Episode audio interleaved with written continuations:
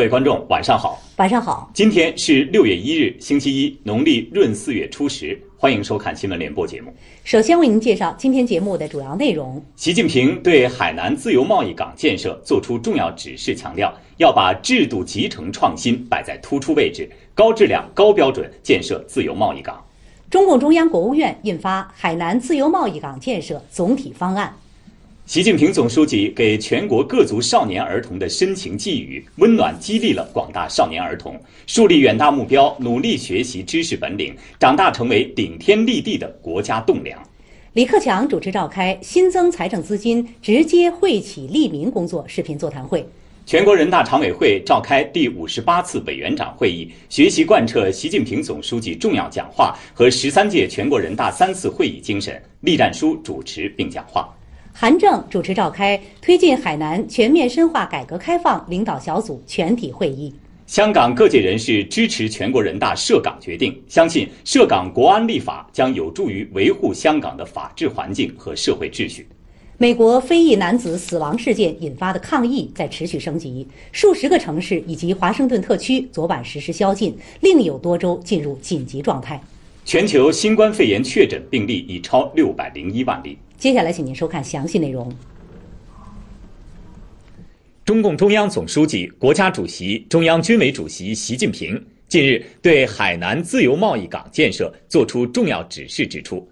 在海南建设自由贸易港是党中央着眼于国内国际两个大局，为推动中国特色社会主义创新发展做出的一个重大战略决策，是我国新时代改革开放进程中的一件大事。要坚持党的领导，坚持中国特色社会主义制度，对接国际高水平经贸规则，促进生产要素自由便利流动，高质量、高标准建设自由贸易港。要把制度集成创新摆在突出位置，解放思想，大胆创新，成熟一项推出一项，行稳致远，久久为功。习近平强调，海南省要认真贯彻党中央决策部署。把准方向，敢于担当，主动作为，抓紧落实政策早期安排，以钉钉子精神夯实自由贸易港建设基础。中央和国家有关部门要从大局出发，支持海南大胆改革创新，推动海南自由贸易港建设不断取得新成效。海南自由贸易港的实施范围为海南岛全岛，到二零二五年。将初步建立以贸易自由便利和投资自由便利为重点的自由贸易港政策制度体系，到二零三五年成为我国开放型经济新高地，到本世纪中叶全面建成具有较强国际影响力的高水平自由贸易港。本台消息。为深入贯彻习近平总书记在庆祝海南建省办经济特区三十周年大会上的重要讲话精神，落实中共中央、国务院关于支持海南全面深化改革开放的指导意见要求，加快建设高水平的中国特色自由贸易港，中共中央、国务院日前印发《海南自由贸易港建设总体方案》，方案明确，海南自由贸易港的实施范围为海南岛全岛。方案提出，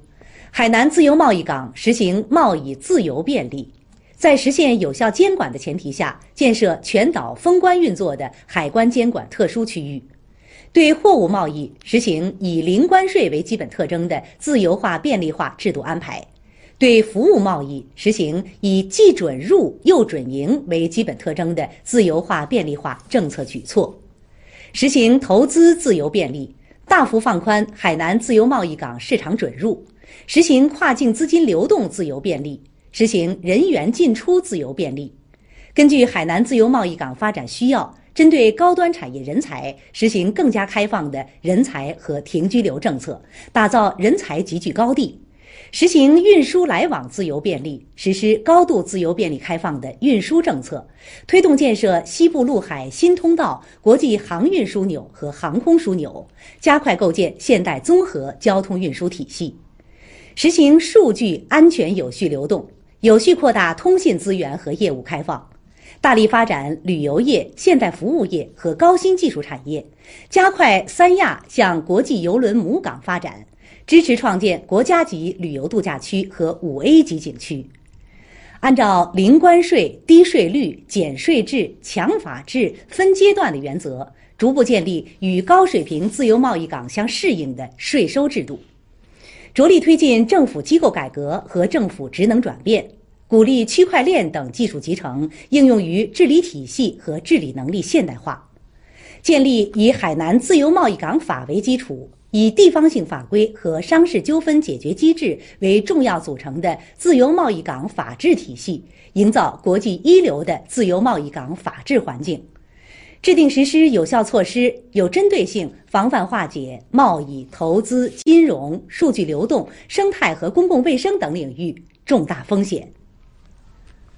六一国际儿童节前夕，习近平总书记向全国各族少年儿童致以节日祝贺。勉励他们刻苦学习知识，坚定理想信念，磨练坚强意志，锻炼强健体魄，为实现中华民族伟大复兴的中国梦时刻准备着。总书记的深情寄语，凝聚着对少年儿童的真挚关怀和殷切期待，温暖激励广大少年儿童树立远大目标，努力学习知识本领，将来担当起民族复兴大任。六月一日是北京市高一、高二、初一、初二年级和小学六年级学生返校上课的第一天。回到久别的校园，学生们倍加珍惜时光。收到习爷爷的节日问候和祝福，让孩子们更是深受鼓舞。我们看到习爷爷给我们的寄语呢，也非常的激动。那他说是“少年强则国强”，那我们也是暗下决心，会自己好好的学习，努力做最好的自己。未来呢，就是争做国家的栋梁。总书记对儿童们的祝贺是一份有意义的纪念。在抗疫取得重大成果的今天，我们如何把抗疫的精神成为我们塑造当代儿童的集体人格的一份源泉？总书记指出，在这次全国人民万众一心抗击新冠肺炎疫情的斗争中，广大少年儿童听从党和政府号召，以实际行动支持抗疫斗争，展现了我国少年儿童的良好精神风貌。在前期战役艰难时刻，十四岁的武汉女孩孙婉清给在一线奋战的父亲写下“没有一个冬天不可逾越”的家书，感动了亿万网友。我觉得中国很团结，然后所有人都在做好自己的工作。然后我就想做一个像我爸爸一样的医护工作者，保护自己的国家。妈妈出征武汉，让我一夜长大。六十四天里，我代替妈妈照顾弟弟。在这场抗疫斗争中，我觉得我们每个人都可以成为英雄。我一定要像习爷爷说的那样，刻苦学习，强健体魄，磨练意志。习近平总书记指出，当代中国少年儿童既是实现第一个百年奋斗目标的经历者、见证者。更是实现第二个百年奋斗目标、建设社会主义现代化强国的生力军。培养好少年儿童是一项战略任务，事关长远。我们要按照总书记的要求，创新家庭、学校、社会协同一人机制，携手各方面的力量来服务儿童，为党的少年儿童事业接力奋斗。作为一个少先队员，嗯，要牢记爷爷的嘱托，好好学习，强身健体，做一个对社会有用的人。在新疆第一所民办国家通用语言小学乌什县伊麻木镇国语小学，孩子们正在收看《放飞梦想，快乐成长》主题诗歌朗诵，孩子们纷纷表达要倍加珍惜学习时光，为未来攀登科学高峰打好基础。在抗击疫情面前，我们深刻感受到了各族人民的团结、祖国的强大。我们生活在中国是最幸福的孩子。我们一定要刻苦读书，为实现中华民族伟大复兴的中国梦而准备着。在云南师范大学附属润城学校举行了“从小学先锋，长大做先锋”主题班会活动，积极引导学生爱国与奉献、担当与奋斗。总书记对少年儿童的记忆。既是对孩子们提出的殷切希望，也为新时代教育事业发展指明了方向。我们要立德树人，把爱国情、强国志、报国行融入孩子们的血脉。在对少年儿童的寄语中，习近平总书记专门对共青团、少先队组织如何更好为党的少年儿童事业做出新的更大的贡献提出了明确要求。各级团组织认真学习领会总书记寄语精神，决心以深化改革的务实举措，培养能够担当民族复兴大任的时代新人。我们把少年儿童的思想引领作为共青团为党育人的重要体现，发挥好少先队组织的组织教育、自主教育、实践活动的光荣传统和优势，让红领巾更加鲜艳。一日，中共中央政治局常委、国务院总理李克强在青岛通过视频主持召开新增财政资金直接惠企利民工作座谈会。山东省委书记刘家毅、代省长李干杰和浙江省长袁家军、安徽省长李国英、贵州省长谌贻琴、陕西省长刘国忠以及部分市县企业负责人发了言。李克强说。政府工作报告围绕“六稳六保”，确定增加财政赤字，发行抗疫特别国债共两万亿元，这是纾困和激发市场活力规模性政策的重要内容，主要用于保就业、保基本民生、保市场主体，资金直达市县基层，直接惠企利民，是宏观调控方式的改革和创新。李克强说，疫情冲击更明显的是中小微企业、个体工商户、低收入人群和困难群众，涉及几亿人。新增财政资金主要用在他们身上，要建立特殊转移支付机制，省级不得截留，使市县基层尽快拿到资金，按确定范围用于需要帮扶的困难企业和人员，以民生为要，努力做到应保尽保。李克强说，要建立严格的监管机制。财政系统要建立抗疫特别国债使用台账，确保笔笔资金流向明确、账目可查。各级国库要点对点直接拨付资金，审计等部门要加强审计，形成监管合力，严肃财经纪律。这也是一场改革，会触动部门利益，但为了人民利益，非触动不可。更大规模减免社保、金融合理让利措施也要尽快建立直达机制。各级政府不能因为财政收支矛盾大而乱收费，增加企业负担。李克强说，各级政府要在以习近平同志为核心的党中央坚强领导下，认真贯彻党中央、国务院决策部署，扎实推进政府工作报告确定的各项工作，完成全年经济社会发展目标任务。肖捷、何立峰参加。全国人大常委会一号在京召开第五十八次委员长会议，学习贯彻习近平总书记在十三届全国人大三次会议期间的重要讲话和大会精神，审议全国人大常委会二零二零年度工作要点和立法监督代表工作计划修改稿。全国人大常委会委员长栗战书主持并讲话。会议认为。习近平总书记的系列重要讲话高瞻远瞩、思想深刻、内涵丰富、彼此贯通，具有鲜明的政治性、理论性、指导性、实践性，为全党全国贯彻落实大会精神、做好当前和今后一个时期工作提供了指引和遵循。要深入学习领会习近平总书记总结的新冠肺炎疫情防控八个方面的宝贵经验。坚决贯彻习近平总书记提出的人民至上的要求，深刻把握两个大局之间的多方面深层次联系，紧扣今年党和国家工作的目标任务和总体要求，助力实现决战决胜脱贫攻坚，全面建成小康社会，发挥人大立法职能，做好新时代人大工作。会议强调。全国人大常委会要认真学习贯彻习近平总书记重要讲话精神，认真贯彻落实十三届全国人大三次会议精神，履职尽责、担当作为，为完成决战决胜脱贫攻坚目标任务、全面建成小康社会作出应有贡献。全国人大常委会秘书长杨振武就全国人大常委会二零二零年度工作要点和立法监督代表工作计划修改稿作了汇报。中共中央政治局常委、国务院副总理、推进海南全面深化改革开放领导小组组长韩正，五月三十一日在海口主持召开推进海南全面深化改革开放领导小组全体会议并讲话。韩正表示，在海南建设中国特色自由贸易港是习近平总书记亲自谋划、亲自部署、亲自推动的改革开放重大举措，是党中央着眼国内国际两个大局作出的战略决策。要以习近平总书记的重要指示精神为根本遵循，贯彻落实党中央、国务院决策部署，把握好分步骤、分阶段实施的推进节奏，只争朝夕、扎实稳妥、高质量、高标准建设海南自由贸易港。韩正强调，要突出重点领域和关键环节，加快推动自由贸易港建设形成一批阶段性成果。要把握好体现中国特色的重要方向，坚持中国特色社会主义道路，始终朝着党中央确定的宏伟目标和战略路径前进。要把握好制度集成创新这个根本着力点，在贸易投资领域实施零关税、市场准入承诺及入制等制度，做到最大限度的自由化便利化。要把握好一线放开和二线管住的关系，有力有序推动政策落地。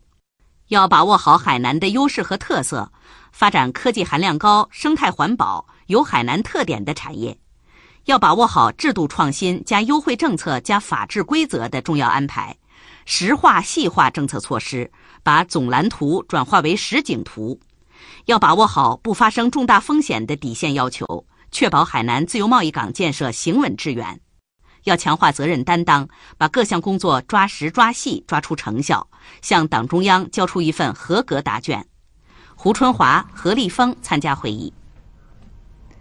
本台今天播发央视快评：跑好最后一公里，开启建设新征程。六一国际儿童节到来之际，各地举办丰富多彩的活动，让孩子们欢度自己的节日。这里是新疆阿克苏。眼前的这幅名为“小小石榴子共筑中国梦”的巨幅拼图，由四千七百多幅作品组成，分别由浙江与新疆两地的四千二百多名小学生在当地绘制完成。这一张张用心绘制的画作拼在一起，组成了数十米的拼图，表达孩子们心中对祖国的热爱。浙江多地师生还共同筹集了二百多万本绘本，作为送给阿克苏的孩子们的节日礼物。受疫情的影响，虽然不能来到这个地方，但我已经感受到了你们的心意。别样六一同样精彩，江西南昌的亲子摸鱼比赛欢笑不断，山西长治的孩子们自己动手制作蛋糕，广州的孩子们乘坐双层巴士了解消防知识，山东青州的民警来到校园展开互动，让孩子们在开心快乐中接受安全教育。甘肃兰州的孩子们身着汉服，感受中国传统文化。在北京丰台区王佐镇的南宫五洲植物乐园里，孩子们在家长的陪伴下，或乘船游湖，或铲沙露营，享受自然风光。也有水，也有能扎帐篷的地儿，是一个带孩子来的好地方。浙江宁波发起书桌陪你公益项目，将可升降学习桌、护眼台灯等送到城乡困难儿童的家中。在云南怒江州山区的孩子们迎来了异地搬迁后的第一个儿童节，夹弹珠、两人三足、欢乐投沙包等游戏不仅让孩子们感受到节日的欢乐，也让他们在游戏中体会到合作的乐趣。湖南娄底以中队活动的形式举办了“争做新时代好队员”主题活动，贵州赤水、广西桂林的孩子们手执画笔，化身成为一个个小画家。这是小朋友们复课以后的第一个六一儿童节，我希望他们把自己心中最美的画下来，也希望我们中国能像孩子画上的一样绚烂多彩。全国人大常委会农业机械化促进法执法检查组第一次全体会议一日在京召开，全国人大常委会启动农业机械化促进法执法检查。检查组将于六月至七月上旬分赴吉林、江苏、河南、重庆、四川、新疆六个省区市进行检查，同时委托内蒙古、黑龙江、安徽、江西、山东、贵州六个省级人大常委会分别对本行政区域内农业机械化促进法的实施情况进行检查。国家卫生健康委今天通报。截至五月三十一日二十四时，三十一个省区市和新疆生产建设兵团报告现有确诊病例七十六例，其中境外输入确诊病例六十二例，当日新增确诊病例十六例，均为境外输入病例。五月三十一日零至二十四时，新增接受医学观察的无症状感染者十六例。五月三十一日，全国连续八天无新增本土确诊和疑似病例，但新增境外输入确诊病例十六例，为近一个月以来最高。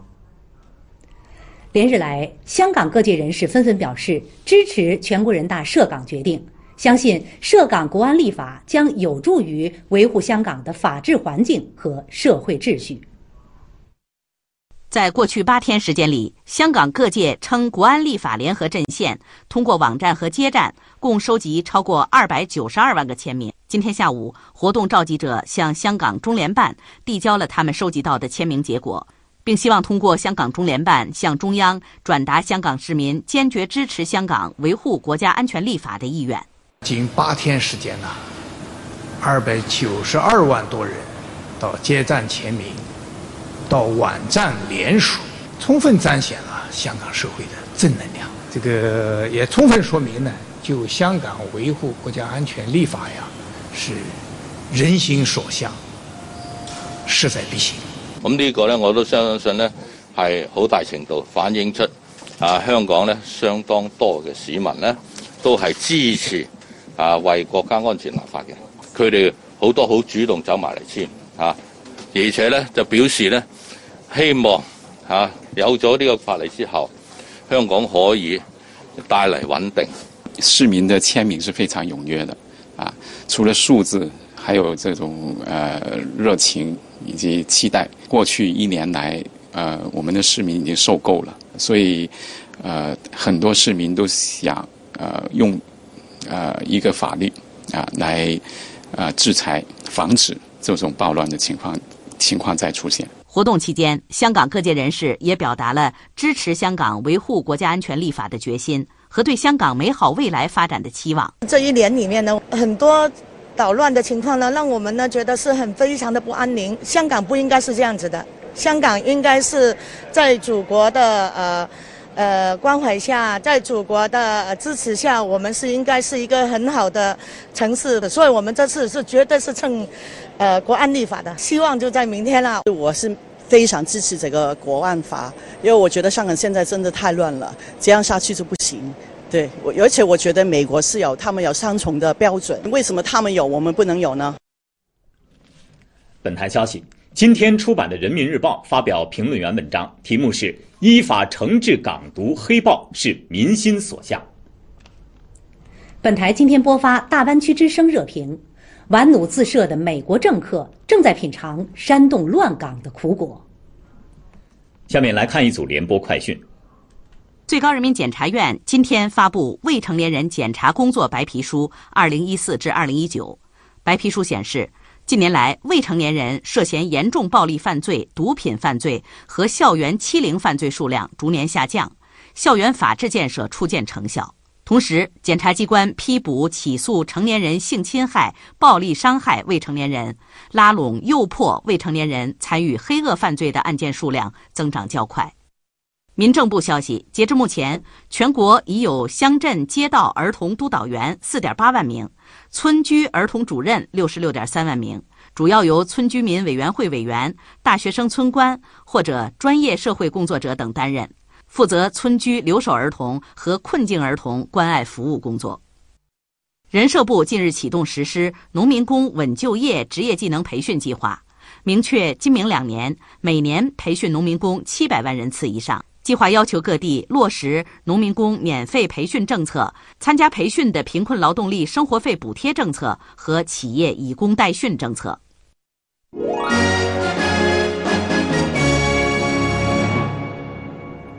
多位外国人士表示，涉港国安立法将有助于依法防范、惩治发生在香港的危害国家安全的行为和活动，是维护中国国家主权、安全、发展利益的重要举措。中国以维护国家安全为目的，从国家层面推进香港维护国家安全立法的行为是非常明智合理的。中国完全可以这么做，这一做法完全符合香港基本法的规定。香港是中国的一部分，这一立法将能确保香港市民的安全，这绝对是一件对的事情。中国有权这么做，也必须这么做。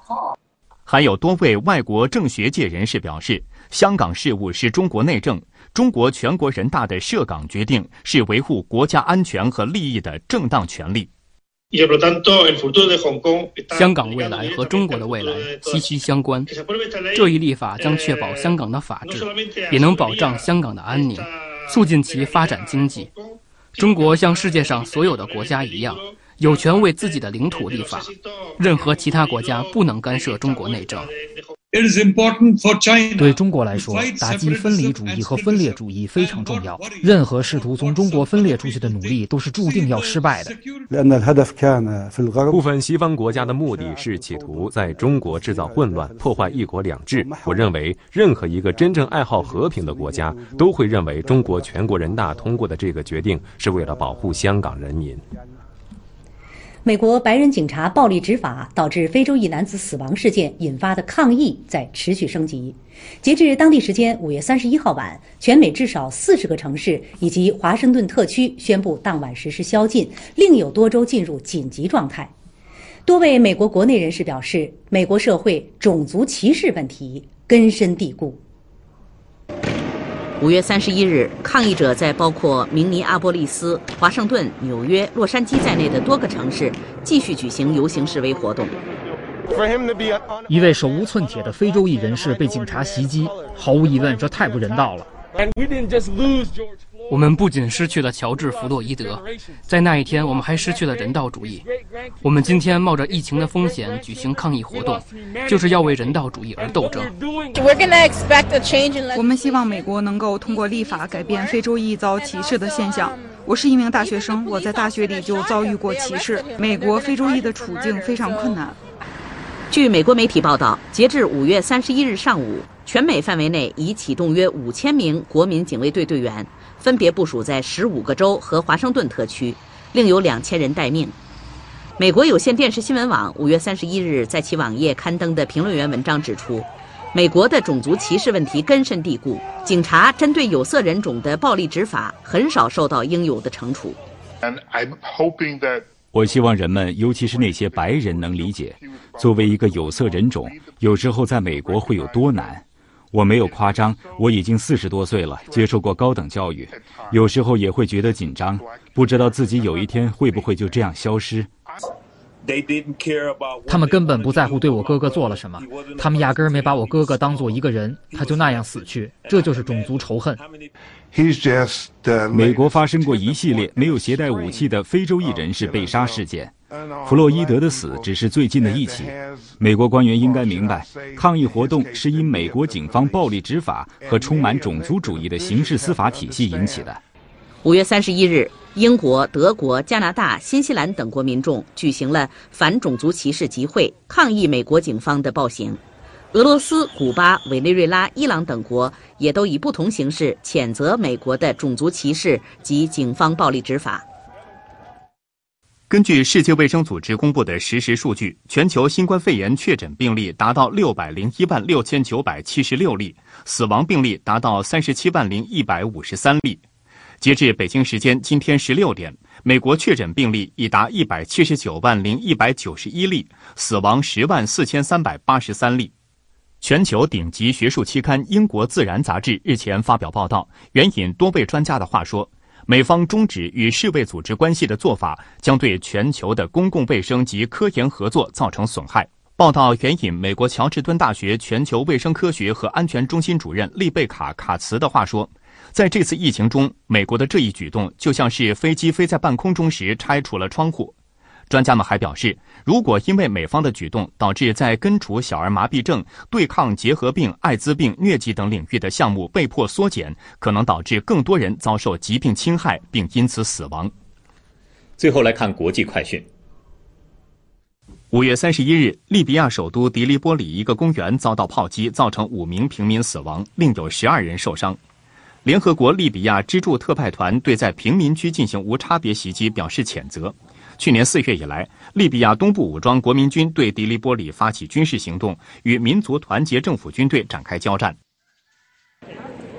五月三十一日，法国巴黎圣母院正门前的广场在关闭一年多后重新对外开放。去年四月，巴黎圣母院的屋顶和塔尖在突发大火中被烧毁，但主体建筑得以保存。随后，巴黎圣母院及正门前的广场均关闭。按照计划，巴黎圣母院将首先完成加固工作，正式修复工程预计从明年开始。今天的新闻联播节目播送完了，感谢您收看。更多新闻资讯，请关注央视新闻客户端；更多移动视频，请下载央视频。观众朋友，再见，再见。